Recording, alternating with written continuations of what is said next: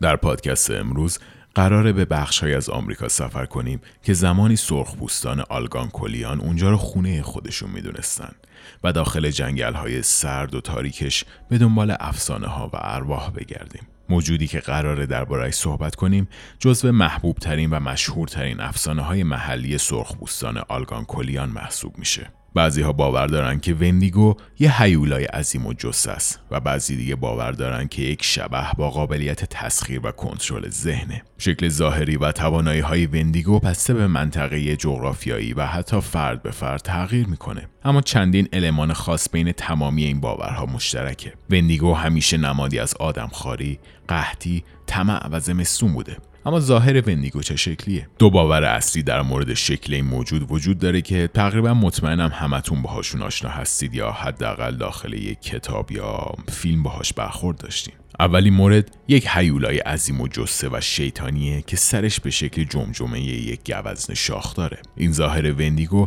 امروز خیلی محبوبه و خیلی جاها ازش استفاده میشه. اما به نظر می‌رسه که این ظاهر برداشت مدرن و امروزی جامعه از وندیگو باشه. متاسفانه من موفق نشدم دلیل خاصی برای این موضوع پیدا کنم. در فرهنگ ها و داستان های آلگان کلیان خیلی به چهره این موجود اشاره نشده و مواردی هم که گفته شده هیچ اشاره‌ای به گوز نداشته. بنابراین ممکنه دلیلش به خاطر اشتباهات ترجمه یا اختلافات فرهنگی باشه یا صرفا یک باز تعریف دوباره این موجود در عصر مدرنه. گوز در فرهنگ و باور خیلی از مردم دنیا ریشه داره اما غالبا نماد جنگل و باروری و حاصل خیزیه سرخپوستان هم احترام خاصی برای گوزها قائل بودن. با در نظر گرفتن این نکته اگر وندیگو رو نماد فساد و مرگ بدونیم و ارزش و اهمیت بالای سرخپوستان برای گوزها رو هم درک کنیم می‌تونیم بگیم که هیچ موجودی روی زمین از دست نفرین و تاثیر وندیگو در امان نیست. و این قضیه هشدارها و پندهای اخلاقی این داستان رو برای ما پررنگتر می‌کنه. اما ظاهر دوم که سنتی تره یک جسد نحیف و در حال تجزیه شدن را تدایی می‌کنه. پوست این موجود به قدری محکم روی بدنش کشیده شده که عضلات و گوشت زیرش معلومه و به نظر می‌رسه که هر لحظه ممکنه استخونای بدنش بشکنه. رنگ پوستش از سفید تا خاکستری متغیره و انگشتان کشیده و ناخونهای بسیار تیزی داره که ازشون برای شکار و خوردن استفاده می‌کنه. مرگ نابودی و تباهی قدم به قدم پشت سر وندیگو در حال حرکتن. بر طبق افسانه ها وندیگو یک موجود بسیار رزله که دندونهای زرد و کج و کله اما به تیزی تیغ داره. به طور کلی در این ظاهر وندیگو بیشتر شبیه یک انسانه. اما طبق برخی باورها وندیگو یک موجود قول پیکر بوده که جنسی از یخ داشته. و دلیل هیکل قولاساش اینه که هر زمانی انسانی رو میخورده به نسبت ابعاد وعده غذاییش رشد می‌کرده. پس یعنی هر چقدر وعده غذاییش بزرگتر باشه هیکلش هم بزرگتر میشه. این قضیه به اشتهای سیری ناپذیر وندیگو اشاره داره و یک چرخه باطل رو تولید می‌کنه. یعنی هر چقدر که بیشتر بخوره بزرگتر میشه و مجبور دفعه بعدی هم بیشتر بخوره. این نکته خیلی جالبیه چون در تمامی باورها و اعتقادات چه وندیگو رو یک جسد لاغر و نحیف در نظر بگیریم چه یک قول عظیم و جسه می‌بینیم که هر دو از گرسنگی شدید و قحطی رنج می‌برن و این چیزیه که ما به عنوان نفرین وندیگو می‌شناسیم.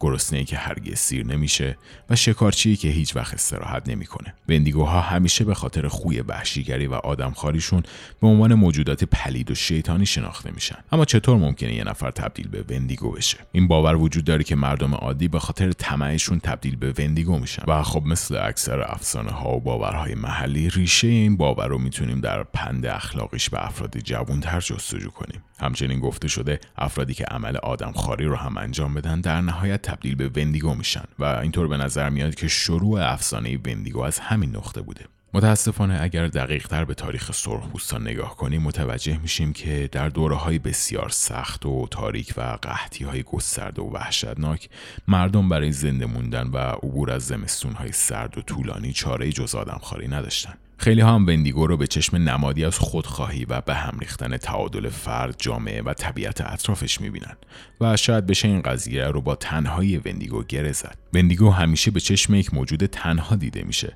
و بر طبق برخی گفته ها شبه مکانهای رها شده است. اما چرا باید از وندیگو بیشتر از بقیه موجودات شیطانی و افسانه‌ای بترسیم وندیگوها شکارشون رو خیلی با دقت و وسواس انتخاب می‌کنن و سایه تباهی رو روی ذهن قربانیانشون میندازن و آهسته آهسته سلامت عقل و روانشون رو ازشون می‌گیرن. قربانی وندیگو همیشه با افکار تاریک و سیاه و کابوس های پی در پی دست و پنجه نرم می‌کنه و غالبا با یک حس سوختن مثل تب شدید مواجه میشه. ما به این پدیده تب وندیگو میگیم و داستانهای بیشماری هم از مردمانی نقل شده که به خاطر تب وندیگو نصف شب وسط زمستون شروع به دویدن توی جنگل ها کردن. علاوه بر این وندیگو موجود بسیار سریع و چالاکیه و برخلاف ظاهرش از قدرت بدنی خیلی زیادی برخورداره و می‌تونه در تمامی مناطق و آب و هواها شکارش رو تعقیب کنه. هرچقدر یک وندیگو پیرتر میشه قدرتش هم افزایش پیدا می‌کنه و تاثیرش بر طبیعت و محیط اطرافش آشکارتر میشه. بعضی از وندیگوها می‌تونن موجودات جنگل رو کنترل کنن و بعضی دیگه انقدر قدرتمندن که می‌تونن روی آب و هوا هم تاثیر بذارن. اگرچه تمام این صحبت ها چیزی فراتر از افسانه ها و داستان های محلی نیستن اما در طی سالیان دراز افراد زیادی جنایات وحشتناکی رو مرتکب شدن و همه تقصیرها رو گردن وندیگو انداختن. در سال 1878 میلادی سرخپوستی به نام سویفت رانر تمام اعضای خانوادش رو سلاخی کرد. گفته میشه زمستون سال 1878 بسیار سخت و سرد بوده و گویا پسر سویفت رانر هم به خاطر سرما یا گشنگی جونش رو از دست داده بود. ما نمی‌دونیم که آیا خانواده سویفت رانر پسرش رو بعد از مرگ خورده بودن یا نه. اما جسد همسر و پنج فرزند دیگر چند وقت بعد پیدا شد و خودش هم در نهایت به قتلشون اعتراف کرد. اما تا آخر عمر باور داشت که اعمالش تحت تاثیر یک وندیگو بوده. از موارد دیگه میشه به پرونده جک و جوزف فیدلر اشاره کرد که به خاطر قتل بیش از دوازده نفر دستگیر میشن. جک اعتقاد داشت که می‌تونه ارواح شیطانی رو از بدن افراد جدا کنه و باور داشت تمام افرادی که کشته همگی توسط وندیگوها تسخیر شده بودن. جک موفق شد از زندان فرار کنه و قبل از اینکه حکم اعدامش قطعی بشه خودشو دار زد. اما جوزف خیلی خوششانس نبود. تقریبا تمامی شواهد نشون دادن که جوزف بیگناهه و حتی حکم تبرئه هم برای صادر شد. البته سه روز بعد از مرگش در سال 1909 بررسی این دست پرونده ها نشون داد که شاید پای بیماری روانی جدی در میون باشه بیماری که بعدها جنون وندیگو نامگذاری شد. اما اینکه آیا جنون وندیگو واقعا یک بیماری روحی و روانی جای بحث زیادی داره چون تا الان هیچ بررسی پزشکی واقعی و علمی در این باره انجام نشده. مثل خیلی از داستان ها وندیگو هم طی سالیان بارها تغییر کرده و تکامل یافته.